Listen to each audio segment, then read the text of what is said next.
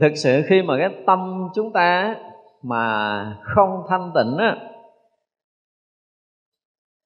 hoặc là tâm chúng ta chưa có thông, thì đương nhiên là cơ thể này nó cũng phải đi theo cái đó mà nó sẽ bế tắc cái gì đó thì mình không biết nó đau chỗ này, nó nhức chỗ kia. Gọi là thông thì bất thống thống thì bất thông cái nghĩa này người ta rất là ít người có thể hiểu tới cái câu thông thì bất thống thống thì bất thông ở trong y học nếu mà chúng ta nhìn ở mặt vật chất vật chất là khí và huyết lưu thông. Khí và huyết lưu thông thì người đó không bao giờ bệnh tật không bao giờ bị đau nhức. Thì được gọi là thông thì bất thống. Còn thống thì tức là bây giờ mình tắt khí ở đâu là chỗ đó nó nhất, hoặc là chúng ta máu mà không lưu thông trong huyết quản của chúng ta thì chúng ta cũng bị đau bị nhức.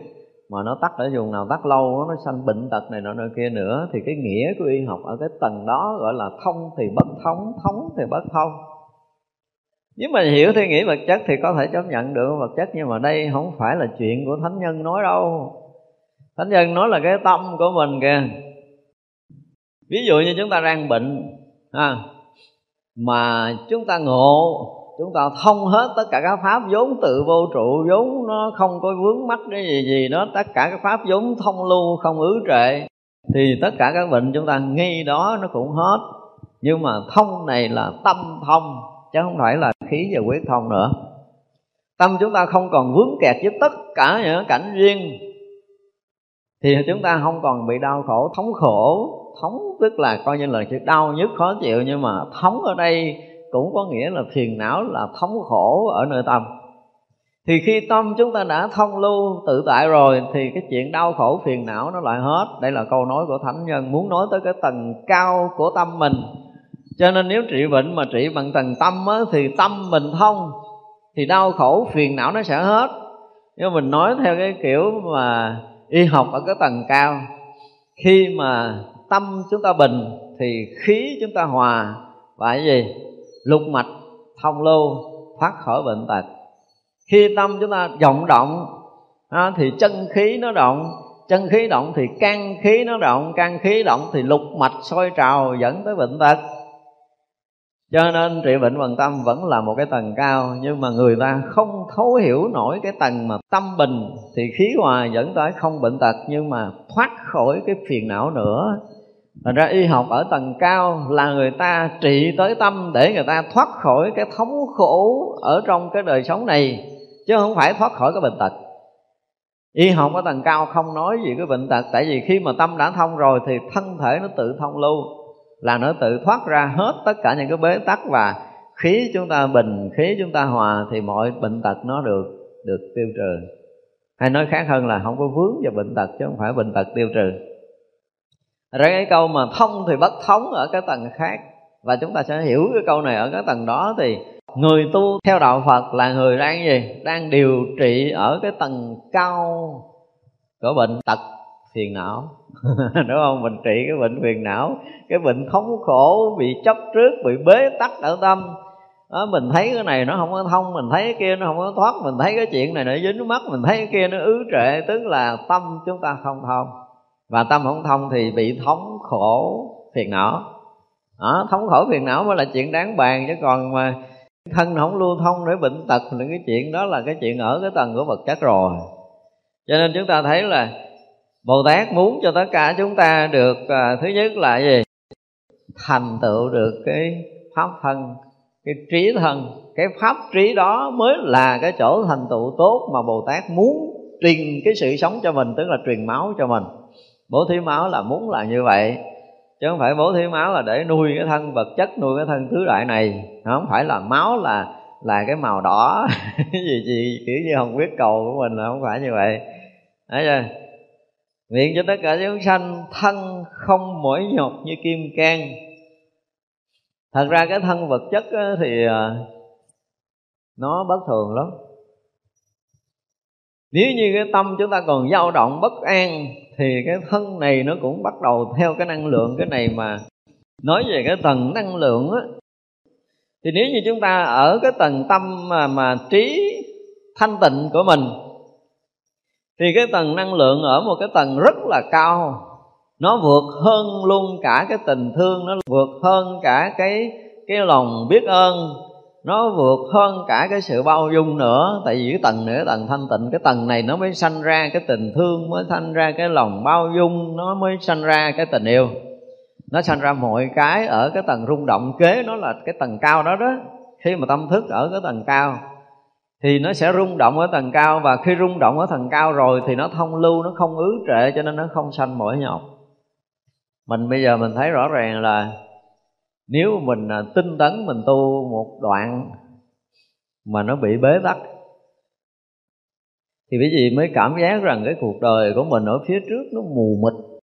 Mình không biết mình bước một bước nữa nó đi tới đâu đó, rồi mới thấy chuyện kinh khủng giờ mình chưa dụng công thì mình chưa có thấy gì. Cuộc đời nó vẫn còn chuyện này chuyện kia để mình bàn, mình nghĩ, mình nói, mình nhớ. Thật sự là chúng ta chưa đi vô công phu.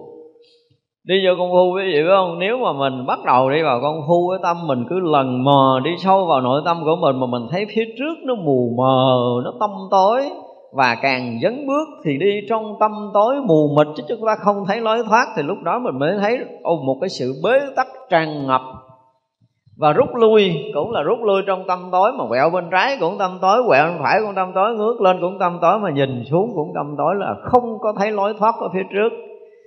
Cuối con đường hầm không thấy ánh sáng, thì lúc đó mình mới thấy là mình bị bế tắc như thế nào. Và khi mà chúng ta dụng công mà vô cái tầng bế tắc đó rồi chúng ta mới thấy rõ ràng là cuộc đời này hết rồi.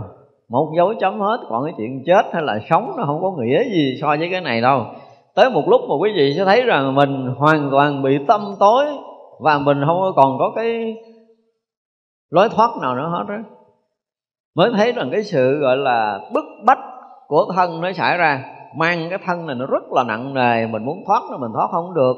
Cái tâm thì mù mịt, muốn phá thì phá không ra. Và không có dùng dãy cách nào mà thấy được chút ánh sáng. Thì mệt mỏi vô cùng quý vị có thể quỵ xuống bất kỳ giờ phút nào. Và mình thấy mình kiệt lực, kiệt sức, mình càng dùng dãy thì càng thấy sự tâm tối không có lối thoát.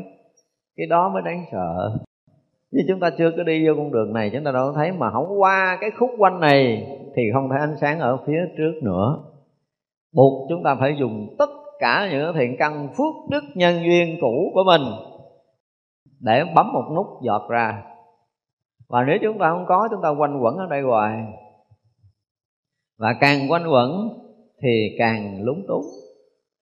Đúng túng rồi càng tù túng, càng bó hẹp, càng chật chội. Trời ơi, không có diễn tả nổi cái cảnh này đâu. Ví dụ mà rớt vô cái tầng này rồi, quý vị khó mà diễn tả lắm. Chỉ có nước ngồi khóc thôi à. Mà nó kéo dài thời gian chừng nào thì cái bức bách, cái khó chịu cái bất an nó càng dồn nén, càng bó buộc chừng đó.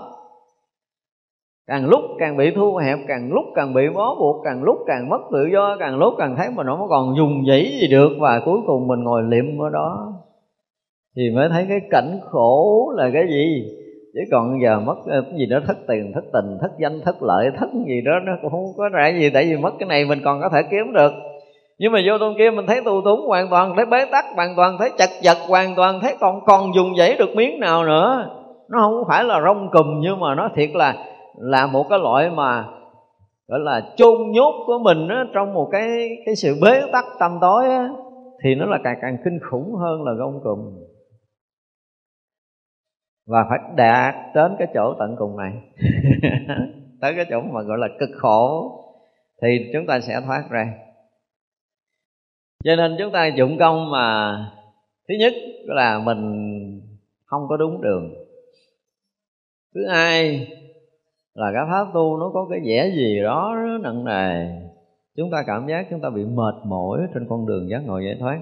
Ai cũng phải trải qua cái tâm trạng này. Cho tới giai đoạn mà chúng ta được thông lưu, được tỏ rõ mọi điều thì chúng ta sẽ thấy vỡ toan hết tất cả mọi thứ mà không cần làm gì mà mọi ánh sáng nó đổ dồn về mình. Thì lúc đó chúng ta mới thấy cái sự hay ở trong Phật đạo. Còn bây giờ mình muốn thoát ra thân thoát không được, muốn dừng cái tâm phiền não, dừng không được, muốn bước tới không biết lối thoát nào. Muốn sụt lui thì rớt xuống hầm, quẹo qua bên trái, quẹo qua bên phải cũng đều bị té. Đó, lúc đó rồi mới thấy sướng khi mà chúng ta đã bế tắc hoàn toàn và chúng ta phá vỡ rồi, mình mới thấy rõ ràng cái giá trị của Phật đạo nó lớn lao ở gần nào.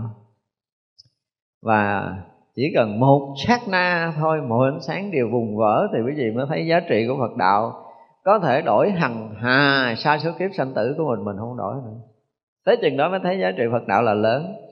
Nhưng mà phải từ cái gì? Từ cái chỗ mà khát ngưỡng, từ cái chỗ mà quyết liệt, quyết tâm để phá vỡ sanh tử của mình từ cái chỗ thấy cái đạo quả vô thường chánh đẳng chánh giác làm cái gì đó cao quý và mình nguyện cả đời này và hằng hà xa số kiếp về sau mình phải làm và rất là muốn được trong từng sát na ở trong cuộc đời này cho tới khi mà mình bị bị vô vào chỗ bế tắc.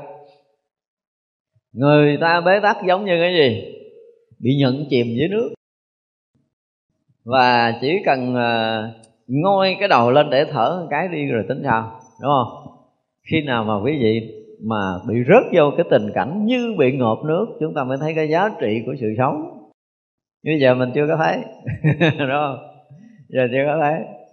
Có những người giống như bây giờ, chúng ta gặp một người mà đi lạc giữa sa mạc khô cháy cổ rồi, thấy một dũng nước là bất kể về tốt xấu, đúng không? Uống cả đi rồi tính sao? Biết rằng uống ngã ra chết, người ta cũng phải giải quyết cái cơn khát của mình thì tới chừng nào mình khát khao chân lý tới cái mức độ tận cùng đó đó, thì mình mới thấy được cái giá trị tu tập của mình một lần vượt thoát là cái gì. Còn bây giờ chúng ta chưa thấy. Chúng ta vẫn còn gọi là cái gì? Lấp lơ lấp lửng, sáng nắng, chiều mưa, trưa sề sệ đó. Là kể như thua bây giờ mình đang trong cái tình trạng đó, cái tâm mình nó không có phấn khích lên được cái việc tu hành mình không có thiết tha đối với đạo quả vô thượng chánh đẳng chánh giác, đi đứng nào ngồi, cái chuyện đạo lý nó không trở thành tột đỉnh, tột bực, tột cùng ở nơi tâm của mình. Mình vẫn còn cái chuyện gì đó quan trọng. Bây giờ là chuyện mà người sắp chết, nó cũng là cái chuyện hết sức là quan trọng mà mình không biết mình chết giờ nào vẫn lo, vẫn sợ. Và mình nó sắp sửa bị bệnh, mình sắp sửa bị mất cái này, mình sắp sửa bị mất cái kia, vân vân. Những cái chuyện đó nó sẽ làm cho mình mất rất là nhiều thời gian trong cuộc sống này bây giờ mất mạng để đạt được đạo. Chưa chắc mình dám đổi. Chưa chắc mấy người dám đổi. Thì như vậy là cái chuyện mà chuyên nhất về một việc là mình chưa có làm. Và chưa có làm vậy thì cái việc mà để phá vỡ sanh tử này rất là khó. Có một người cứ lâu lâu cứ ngồi là tưởng tượng ra cái đem câu đạo lý nào ra đó hỏi mình, nhưng mà hỏi mình mình trả lời mình thấy họ cũng có lơ thơ thốt phượng nó, nó, nó kiểu như là thể hiện mình thấy đạo biết đạo nhưng mà thật sự trong lòng mình biết rõ ràng là người này không có chút tinh tấn nào. Không có nhiệt tình nhiệt quyết trong cái đạo lý. Và hỏi thì muốn dựng chuyện này chuyện kia tưởng tượng chuyện nọ là hỏi đi mà hỏi không có cái gì dính với cái gì. Hôm nay tưởng mình thấy này mai tưởng mình thấy cái kia nhưng mà tất cả những cái đó đều là cái tưởng chứ không phải là cái người thiết tha tu hành. Người thiết tha tu hành có những cái câu hỏi mặc dầu họ không có nghĩ tưởng cảnh giới này không có nghĩ tưởng cái kia, nhưng mà cái câu hỏi của họ mang cái chất của cái người tu nó khác đi. Đó, thành ra là chúng ta thấy rồi, khi mà chúng ta quyết tu cho tới khi chúng ta hoàn toàn bế tắc thì mình thấy là cái việc mà muốn phá vỡ cái bế tắc của sinh tử này trở trở thành cái việc tối hệ trọng trong cuộc đời của mình mình ăn không ngon, mình ngủ không ngon thức thì bất an, khó chịu, mà ngủ thì ngủ không được, nuốt nước thì nuốt không trôi một giọt. Chừng nào tới đây đi mới thể hiện, gọi là, cái ý chí tu hành của mình nó đấy tột bậc và những cái câu hỏi của mình, những cái thao thức của mình, nó sẽ là những cái gì đầy cái nhiệt quyết ở bên sau của nó. Thì lúc đó mới có thể được. Ông thầy nói một câu đạo lý cho mình nghe còn mình chưa có cái này. Và chưa có cái này thì học đạo mình đang rẫn với ông thầy thì ông thầy cũng không có rảnh mà rẫn với mình đâu. Cho nên có những người hỏi đạo lý, nghe cái cách hỏi, nghe cái câu hỏi là mình biết người này rỡn không phải là người thật học đạo. Vậy vậy muốn nhận được một cái lời khai thị thì thật là khó, tại vì chính cái tâm mình đã gạt mình. Mà mình gạt mình thì mình tiếp tục mình gạt đi ông thầy, không có rảnh đâu mà vô cuộc để mình gạt ông thầy được cho nên là cái việc mà muốn thực sự cái tâm mình nó không mỏi nhọc, nó vững chắc như kim cương là chúng ta phải trải qua một cái giai đoạn thực sự trui rèn của mình ở trên lửa lớn của công phu. Chúng ta quyết tâm, quyết tử, chúng ta quyết lòng, chúng ta làm bằng tất cả khả năng của mình. Và dù là phật ở cách chúng ta ở hằng hà, xa số kiếp, Phật cũng thấy nữa các vị Bồ Tát cũng thấy, các vị Long Thiên cũng thấy cái chuyện thiết tha của mình có bắt đầu mình tu và đi thẳng vào con đường công phu là ai cũng thấy, ai cũng biết, không có giấu được ai hết. Mặc dù chúng ta ở trong rừng vắng đi nữa thì khắp thập phương thế giới chư Phật đều biết mình. Đâu có giấu được điều này, cho nên là đến một cái ngày mà chúng ta thực sự thoát khỏi tất cả những cái lầm mê rồi, chúng ta có một cái đời sống thực sự đúng như pháp rồi, thì quý vị mới thấy rằng mình không bao giờ còn cái chuyện ờ, thụt lùi, không có chuyện mỏi nhọc, không có chuyện nghỉ ngơi, không có chuyện xả hơi nữa. Quý vị thấy một cái điều rất là kỳ lạ là tất cả các bậc giác ngộ không bao giờ nghỉ ngơi. Họ khẩn thiết cái việc độ sanh gấp một triệu lần của mình, khẩn thiết cái việc thoát khỏi sanh tử nữa, quý vị tin không? Cho nên là chư Phật, chư Bồ Tát không có một sát na nghỉ ngơi cái việc độ sanh của các ngài mà cái trí của mình bây giờ cái sức lực của mình bây giờ nó còn nhỏ lắm. Ví dụ như bây giờ à, một người à, lãnh đạo 10 người đi thì cái việc chăm lo ăn ở sinh hoạt sức khỏe rồi tiền bạc tất cả những cái sinh hoạt của người ta mình lo ổn được 10 người là mình thấy mình tròn trách nhiệm rồi đúng không? Nhưng mà trách nhiệm của mình nó có nhóm à thế người sẽ lãnh đạo được trăm người thì họ sẽ thấy trách nhiệm họ lớn lên. Lãnh đạo một ngàn người thì trách nhiệm họ lớn lên. Lãnh đạo tỷ người trách nhiệm họ càng lớn nữa. Ví dụ vậy. Nhưng mà bây giờ là cả cái tam giới này là nằm trong cái tâm của chư Phật và chư Bồ Tát. Đó, trách nhiệm quý vị thấy bao lớn mỗi mỗi người trong tam giới này đều được cái sự quan sát tương tận của chư Phật và chư Bồ Tát trong từng sát na các ngày vị chưa bao giờ rời mắt dõi theo cái đời sống của mình. Thì trách nhiệm lớn không? Mà không phải là loài người, mà các loài, các cõi ở trong khắp pháp giới mười phương này thì có thời gian rảnh không? Không có. Cho nên chư Phật, chư Bồ Tát hả, nói về cái việc mà à, gọi là dốc lòng để độ chúng sanh không có một sát na dừng nghỉ. Nếu như các vị mà có một chút mệt mỏi thì không phải. Nó khác với mình. Làm chút mình thăng cực chư Bồ Tát chư Phật không bao giờ có từ đời này và tới kiếp kia. Chúng sanh đi lận hợp trong sanh tử luân hồi bao nhiêu ngàn kiếp mà không có cái kiếp nào không có phút giây nào mà chư Phật chư Bồ Tát không biết tới tất cả những cái động dụng những cái hành xử những cái suy nghĩ nhỏ nhất của mình các vị đều thấy đều biết rất là rõ ràng. Quý vị thấy cực không quý vị thử theo dõi một người đi. Người này với rất là nhiều cái cái cái cái cái sinh hoạt thì chúng ta cũng cực lắm. Một người thôi là chúng ta đã đủ cực rồi. Mà khắp pháp giới chúng sanh này đều nằm trong cái thấy, cái biết của chư Phật, chư Bồ Tát. Cho nên các vị không có chuyện nghỉ ngơi dù là rất là lao nhọc theo cái nhìn của mình nhưng mà như hồi nãy nói là có một chúng sanh tới sinh thì Bồ Tát vui.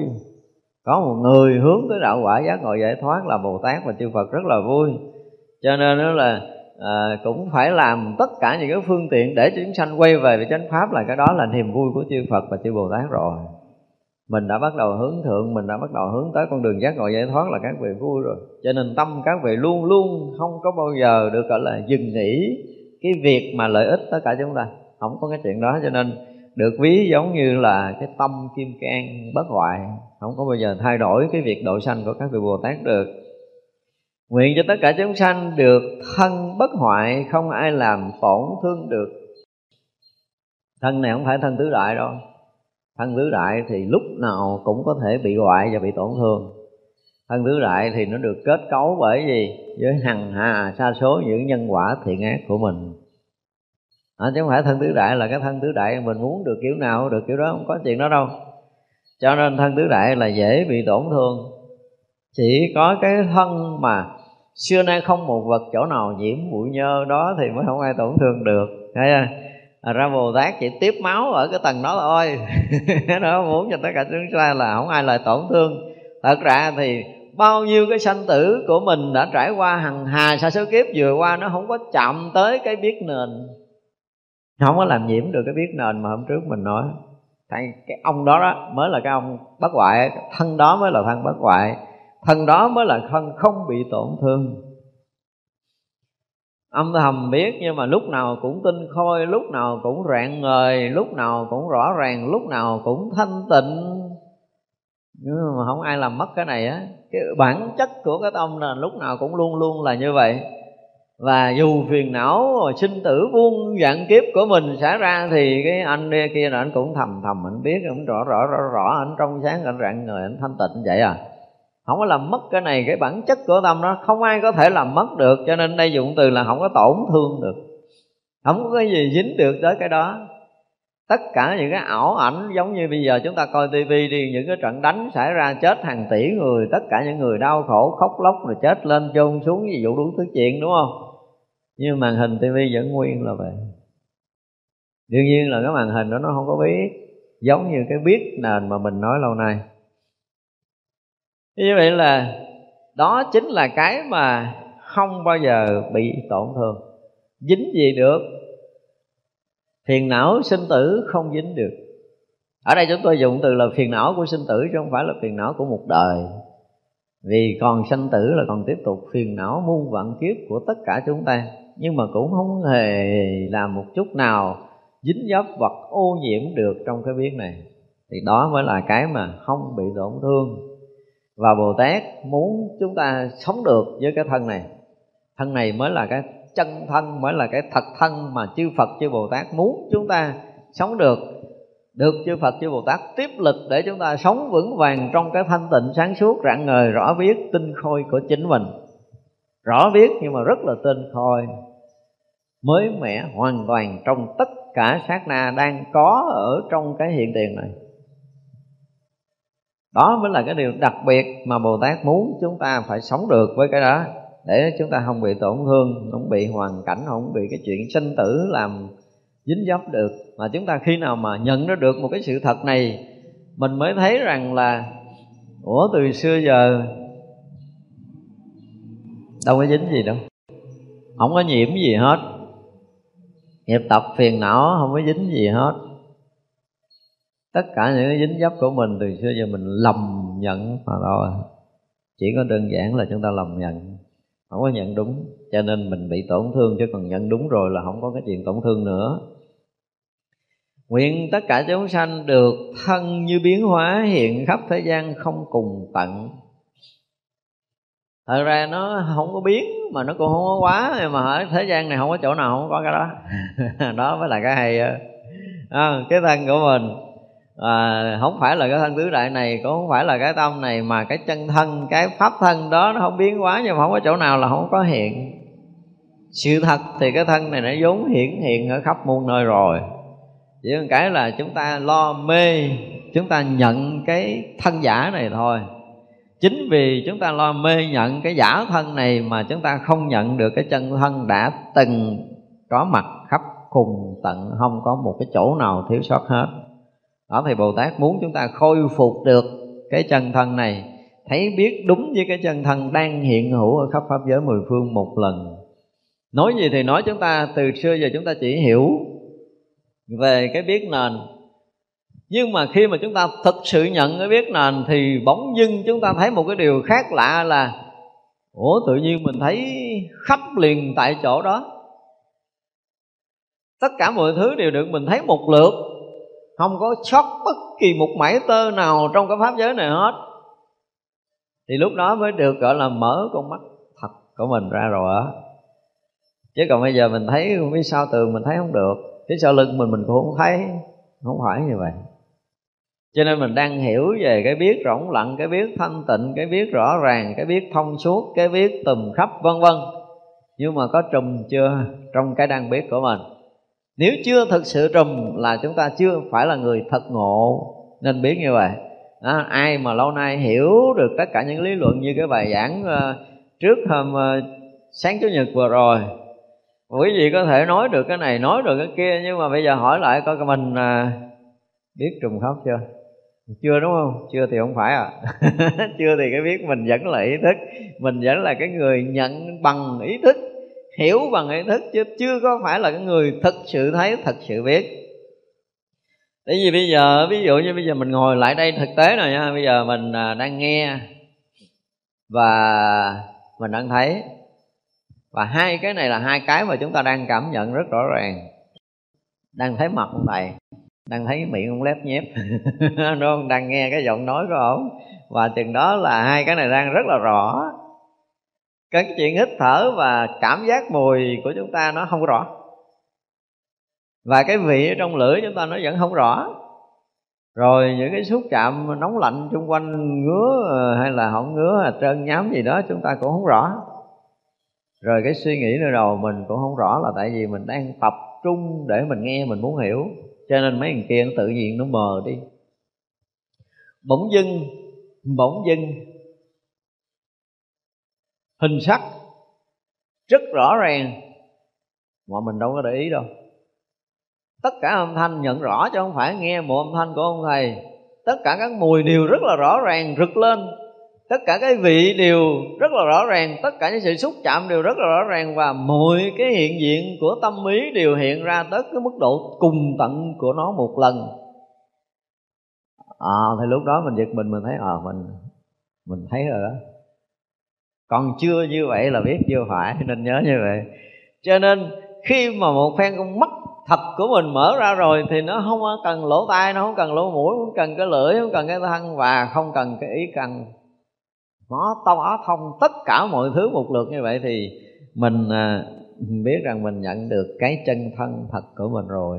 Cái chân thân này nó không phải là cái thân này, cho nên cái không phải là cái thấy của con mắt, không phải là lỗ tai của cái nghe, mà một cái thấy vừa hình sắc, vừa âm thanh, vừa mùi, vừa vị, vừa tất cả tất cả những cái nó đang hiện ra, ngay cả cái tâm ý nhỏ nhiệm nhất của mình, cái tầng sâu nhất của hình ấm nó lượng cận như thế nào, mình cũng thấy một cách rất là tường tận mà nó rực sáng lên một lần như vậy.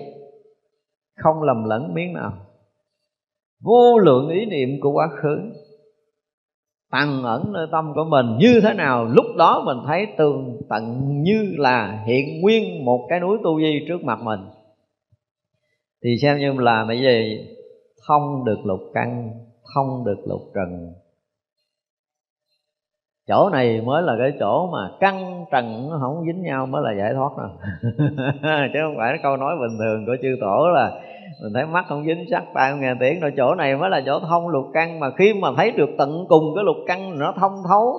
Một cái thấy mà thông thấu cả lục căn và lục trần, thì người đó mới là cái người giải thoát. Chứ đừng có hiểu cái kiểu phàm phu của mình. Mình thấy cái mình không có dính, rồi mình quên nó, gọi là mình giải thoát là sai. Không phải như vậy. Không phải lỗ tai mình nghe cái âm thanh nó qua, cái nó không có còn dính lỗ tai mình nữa là mình giải thoát. Đó là cái nghĩa của phàm phu thoát cái kiểu của phàm nhưng mà thoát kiểu của thánh là nó khác ghê gớm lắm. À, cho nên chúng ta học lâu nay để chúng ta thấy là hiểu nó khác á. Nó thấy thật nó khác. Cho nên có một cái thấy mà thông hết mọi cái thì đó mới là cái thấy thoát ngoài lục căn. Còn thấy một cái kiểu này thấy kiểu kia cà trầy cà trật cái kiểu của mình tưởng được khúc mình thấy được khúc tưởng của mình cái kiểu đó nó không phải đó, thì thấy được cái thân này nó nằm yên bất động rồi thấy cái hào quang ánh sáng rồi thấy nó không có khởi niệm rồi đó là mình thấy được rừng được núi gì đó sơ sơ chưa phải. Lóng trong rồi tâm của vẫn đục của mình nó được lóng xuống thì mình sáng ra được một chút và đó chưa phải. Chưa phải là người thực sự thông thấu. Đó, nên là thì rồi chúng ta nói như vậy nhưng chúng ta cũng phải tới cảnh giới thông thấu này, chứ không phải là tưởng tượng là được đâu. Có mấy người cũng trả lời oai oai nhưng mà mình nghe mình mới cười thì nó chưa phải đâu. Ừ, mình chưa muốn nói, nhưng mà thật sự là đó là cũng là một trong những cách để mình bước vào, mình bước vào rồi thì mỗi cái mình thông thấu một lần nữa thì mình mới là cái người thật thấy, thật biết. Chứ bây giờ qua kiến thức người khác, mình nhận ra cái điều này là nó đúng thì không phải đâu. Nhớ như vậy, đạo lý không phải là cái đúng nó không có chuyện đúng sai ở đây. Mà nó cũng không phải là sai. Nó không phải là chuyện khẳng định, nó không phải là chuyện phủ định. Nó không phải những cái chuyện này. Thật ra mình còn ở đâu đó mình thấy mình cho rằng có cái đạo để mình nhận, Tức là mình mua mê ngàn kiếp nữa. Chứ đừng nói là tôi nhận đạo, tôi ngộ đạo rồi. Đạo không phải là cái để mình nhận Mình nhận đạo hay sao? Có đạo để mình nhận à? Không phải đâu. Không phải, không có mình thì đạo nó mới hiển hiện cho nên mình ngồi đó mình hiểu tới này, mình ngồi đó mình hiểu tới kia là mình cho rằng mình hiểu đạo rồi, mình chế người này, mình trách người kia, coi chừng là mình là cái người mê nhất trần gian này. Chứ không phải là giác ngộ đâu. Đừng có lầm. Ờ, có mấy người hôm nay cũng là ngộ ngộ sơ sơ rồi cũng chế này tránh kia, tùm lum tùm la em mất cười lắm. Tôi nói không phải đâu. Chưa phải đâu nó chỉ là ý thức gạt mình thôi. Mình tưởng là mình thông chứ thật sự không có cái gì để thông đâu. Nguyện cho tất cả chúng sanh hiện khắp thế gian không cùng tận nguyện tất cả chúng sanh thân khả ái diệu tịnh kiên cố. Được tới cái thân khả ái là kinh khủng phước bảo phải nói như vậy. Cái người có phước đi đâu ai cũng mến. À, giống như bây giờ mà nuôi mấy con thú cưng đó là ai gặp cũng cưng tức là nó có phước hơn mấy anh khác. Đại khái là vậy.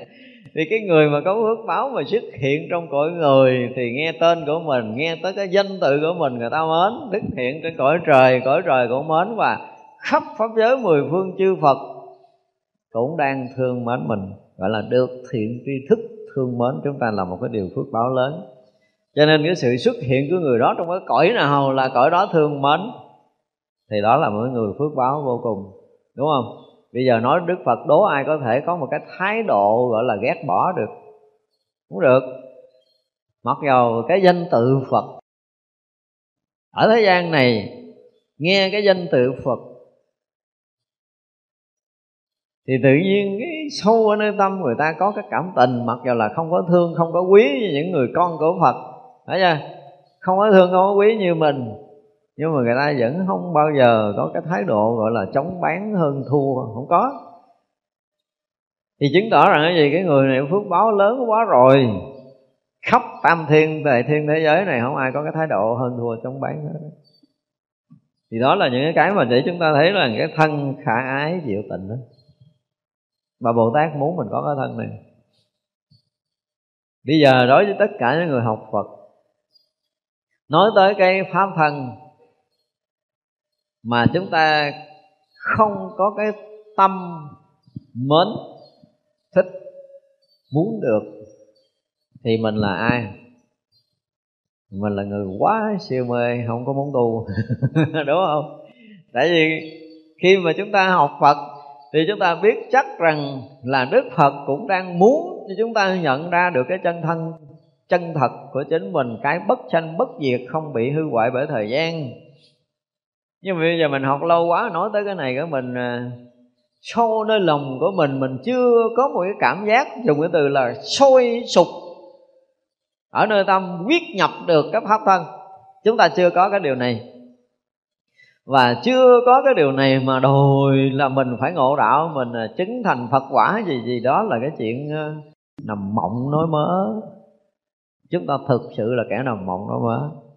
Khi nào mà nghĩ tới pháp thân, khi nào mà nghĩ tới cái chân thân của mình đó là khi đó là tất cả những cái gì nó rất là nóng nó sôi lên và quyết lòng nhập cho được trong pháp thân đó. Chứ còn tất cả mọi cái đều không phải là pháp thân thì mình không bao giờ để tâm nữa và chuyện đó nó xảy ra không phải một ngày mà xảy ra nhiều ngày, không phải xảy một năm mà là nhiều năm, nhiều tháng như vậy trong cuộc đời của mình. Và cuộc đời này sống chỉ vì cái chuyện là nhập trong pháp thân thanh tịnh hoàn toàn, không còn có một cái chuyện thứ hai để làm nữa. Thì khi đó mới hy vọng là chúng ta mới được cái chân thân. Còn mình chưa có cái tâm này, gọi là chưa có cái đủ cái lực để có thể phá vỡ vượt qua tất cả những nghiệp tập phiền não để nhập trong pháp thân khi nào chúng ta dồn tất cả những cái lực của mình vốn có, tất cả những thiện căn phước đức nhân duyên hằng hà sa số kiếp gom lại trong cái tâm này, để mình sẵn nhập vô cái pháp thân thanh tịnh mà không còn có một cái đường để rút lui nữa, thì chừng đó mới hy vọng là chúng ta có được cái thân mà ai cũng mến. Tại vì mình mà không mến cái pháp thân thì mình không bao giờ nhập được trong pháp thân. Đó là một điều rất là rõ ràng. Cho nên bây giờ xét lại tất cả những người tu chúng ta đi từ tăng ni cho tới phật tử, đối với cái chuyện này có phải là cái chuyện thiết tha nhiều ngày, nhiều tháng, nhiều năm của mình chưa? Chưa. Mình nhiều khi mình muốn tìm cầu đạo giác ngộ giải thoát rồi mình cũng muốn mình thoát cái khổ sinh tử luân hồi, mình cũng muốn là mình chứng đạo dùm lum đà la. Nó muốn đó là chỉ là những cái tâm ham muốn, háo danh, háo lợi gì đó thôi. Chứ chúng ta chưa nhắm tới cái chỗ thật.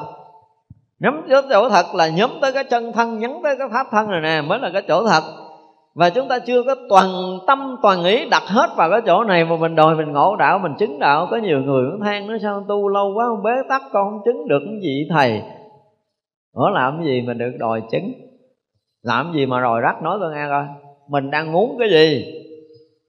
Đang muốn thành thánh ngồi ghế cao cao cho tao lại hay là muốn cái gì? Coi lại cái mong muốn của mình đi, coi lại cái phát khởi công phu của mình đi. Chúng ta đang thú hướng tới cái điều gì? Mà mình chưa có minh bạch, chưa rõ ràng cái thú hướng của mình thì làm sao mình nói mình tới đích? Đó là một cái điều sai lầm ngay từ buổi đầu đi vào con đường giác ngộ giải thoát.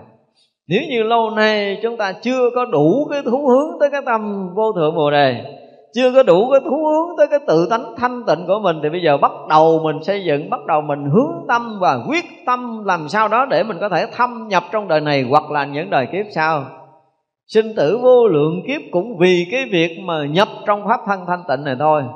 Mà ở đây không phải là hiểu, chấp nhận và gật đầu. Quý vị phải tự phát khởi, nó trở thành một cái gì đó nó sôi sùng sục nơi tâm của mình á. Nó trở thành cái nhiệt quyết mà không bao giờ được lắng xuống. Mỗi một ngày cái nhiệt quyết nó mỗi mãnh liệt hơn để chúng ta có thể thâm nhập mà chưa thâm nhập thì ăn không ngon, ngủ không yên nhiều ngày, nhiều tháng, nhiều năm cái đi. Thì mới hy vọng còn không là chúng ta đi hướng tới cái gì á? Cho nên tất cả những người tu lâu nay chúng ta nên nhìn lại coi mình là, mình đủ lực này chưa? Đủ cái hướng tâm chưa? Đủ cái thiết tha, cái hoài vọng đúng cái tâm mà đức phật và chư bồ tát chỉ mình chưa? Chúng ta vẫn chưa có cái tâm này. Và cái nội lực này không có. Nếu mà chúng ta đủ tâm này, chúng ta thấy cái nội lực của mình nó ghê lắm khi mà quý vị dồn hết cái năng lượng của mình đi vào một cái sự thật đó thì quý vị sẽ thấy là mình rất là gần với cái sự thật này. Nhưng bây giờ mình có cái cảm giác là mình còn xa xa ở đâu đó, cái việc tu hành mình còn mơ mơ màng màng những gì đó, thì rõ ràng là mình chưa có đủ cái nội lực hướng tâm vào cái sự thật. Chúng ta nên biết điều này.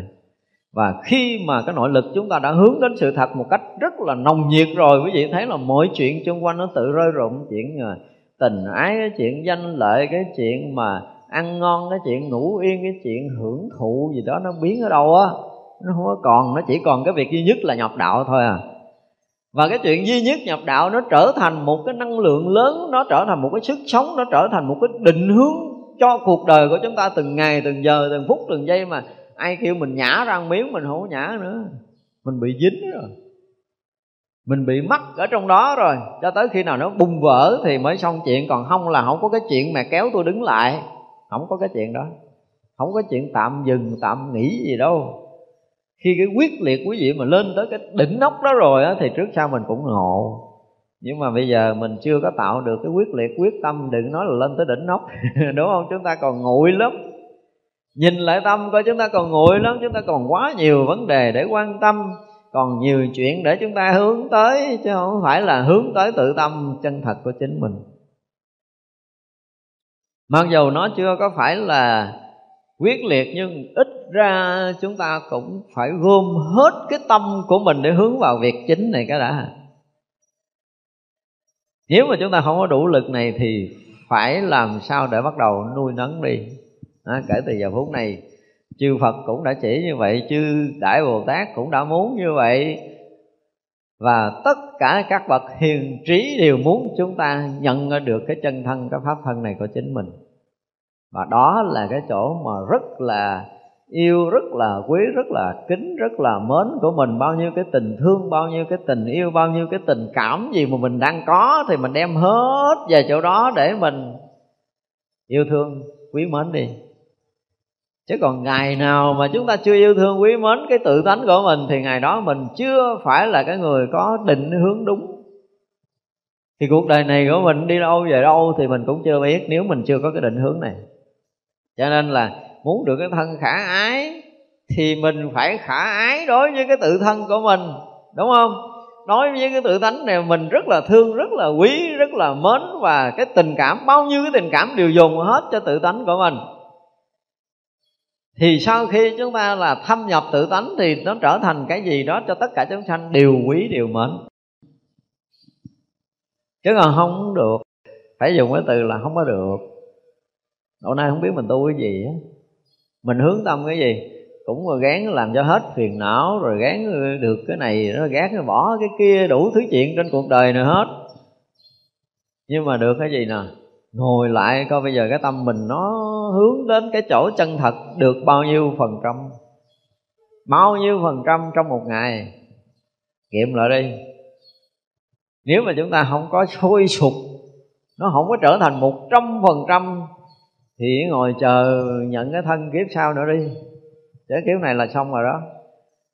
À, dù là chúng ta đang ngự cái tuổi trẻ hay là chúng ta ở cái tuổi gì dù cho còn có nửa hơi thở thì mình cũng hướng cái chỗ chân thật của tự tánh để mà thở. Thì mới được. Cho nên khi trút bỏ thân mạng này để tìm tự tánh, thọ thân sau để tìm tự tánh, hoặc ở trong cái cảnh giới gì đó cũng cũng tìm tự tánh chứ tôi không buông ra được. Thân này nó tìm tự tánh tới nó mức độ nó kiệt sức mà nó chưa có vỡ thì sẽ mang cái tâm đi tìm tiếp nữa. Và sinh tử là để nhập tánh chứ không phải là sinh tử vì cái việc khác khi chúng ta đủ cái quyết liệt này rồi thì mới nói cái chuyện là mình à, sẽ ngộ ở trong đời này. À, còn mình chưa tới đây thì không có đâu. Tâm không có tới đây thì khó lắm. Cho nên bao nhiêu kiến thức hiểu biết cái nhận định đúng sai của mình thôi ba cái đồ đó là cái gì? Như kỳ rồi mình nói là nó huyễn nó giả là cái cái đồ quân tập mấy cái đồ không có thiệt. Và không có thiệt thì đừng bao giờ để tâm cho nó mất thời gian. Đối với chúng tôi là đừng để tâm mất thời gian chúng ta phải rất là thật để coi là chính mình có đủ lực đủ sức đủ tầm chưa? Nếu mà chúng ta chưa có khát khao chưa có cái hoài bão lớn đối với cái sự thật này á, thì nếu mà phật có đưa cho mình mình cũng vứt nữa. Vứt liền ha. Cho nên đừng có dồn cho người đó tới mức độ ngộ rồi người đó cũng giọt ra ngoài ha họ sống với tâm thức trở lại. Vì vậy một vị tiên thức thiện tri thức luôn luôn chờ đợi của mình đủ cái tầm đó chưa? Người ta mới khai thị mình. Nên tâm mình còn lơ thơ lững thững đối với tự tánh. Mình coi tự tánh còn giống như là à, bông hoa cỏ dại ngoài đường vậy đó. Đi ngang thấy chơi, để cho nó qua, lướt qua thì bây giờ ông thầy mà có dồn cho mình thấy thì mình cũng thấy như thấy một cái cọng cỏ ngoài đường. Đâu còn giá trị gì với mình đâu. Nhưng mà khi mình ý thức cái sự thật này vô cùng giá trị. Là cái mà chư Phật, chư Tổ đã dày công dạy dỗ của mình. Cái mà mình đã dày công quân tập để tìm kiếm. Cái mà mình đã bỏ hằng hà sa số thân mạng để quyết lòng đạt được nó. Nó trở thành một cái gì đó nó tối tôn tối quan trọng, tối quý kính với chính mình. Thật sự vậy đó, thì mới hy vọng là chúng ta ngộ còn bây giờ đối với tự tánh, bây giờ hỏi lại từng người đi coi mình đang có cái tâm gì với nó rồi. Mình dồn bao nhiêu lực về cái tự tánh rồi, mình hiểu bao nhiêu chuyện của tự tánh, mình quý tự tánh như thế nào, tự truy vấn lại đi coi mình quý cỡ nào. Và cái chỗ đó chưa phải là cái chỗ quý tận cùng ở nơi nguồn tâm. Thì quý vị nên bắt đầu đốt lò đi. Tôi đừng dụ tôi là bắt đầu đốt lò đi để hâm nóng đi và nó trở thành một cái gì đó, nó sôi sùng sục mỗi lần nghĩ về tự tánh mà mình chưa có thấy rõ, chưa có thâm nhập được, chưa có tỏ tường được, thì nó trở thành một cái cái gì đó, nó nó rất là là uất ức, nó rất là khó chịu, nó rất là căng thẳng đối với mình. Mình phải dùng hết tất cả những cái gì về cái chuyện phải nhọc tánh dùm cái đi. Và chuyện đó trở thành một cái chuyện bức bách thực sự trong đời này của mình giống như một người đang bị ngộp dưới nước, cần phải thở một cái để cho nó đừng có bị chết ngộp. Và khi nào cái chuyện mà cần cầu để ngộ tánh nó giống như người bị ngộp nước, thì khi đó mới hy vọng là chúng ta vỡ chuyện. Còn không thì làm một cái gì miên man ở ngoài trời, chúng ta học đạo là học chơi cho nó vui, tu cho nó vui, hành công phu cho nó vui, để nó thỏa mãn cái tâm thức một chút là được rồi. Không có tất cả những chuyện thỏa mãn của chúng ta đều là những cái bẫy rập của tâm thức dìm cho chúng ta chìm đắm thêm chứ không có lợi. Đừng có kiếm cái chuyện thỏa mãn. Nghiệm lại đi, bao nhiêu cái chuyện thỏa mãn của mình đều là những cái chữ ký mà chúng ta sẵn sàng ký trở lại trần gian này không có thoát. Cho nên tìm cầu sự thỏa mãn là một cái sự mê lầm lớn lao nhất trong cái kiếp người của mình. Như cái chuyện thỏa mãn kia rồi mình nói, đúng không? Là thành phật mới thỏa mãn. Không có cái chuyện gì thế gian thỏa mãn trong việc ăn, việc ngủ, việc gì gì đó liên quan tới cái thân tâm này. Mà thỏa mãn đều là một cái sự sai lầm. Cho nên chúng ta còn chìm đắm trong cái sự thỏa mãn thì biết mình chìm đắm trong dục vọng là ở cái tầng rất là thấp. Chìm đắm trong thỏa mãn ở thân xác là chìm sâu trong cái tầng thấp của tâm. Không phải là người muốn vượt thoát khi chúng ta vượt thoát rồi, không có cái gì thỏa mãn ngoài cái việc đặt ngộ, giải thoát, thì đó mới là cái chỗ thỏa mãn của mình.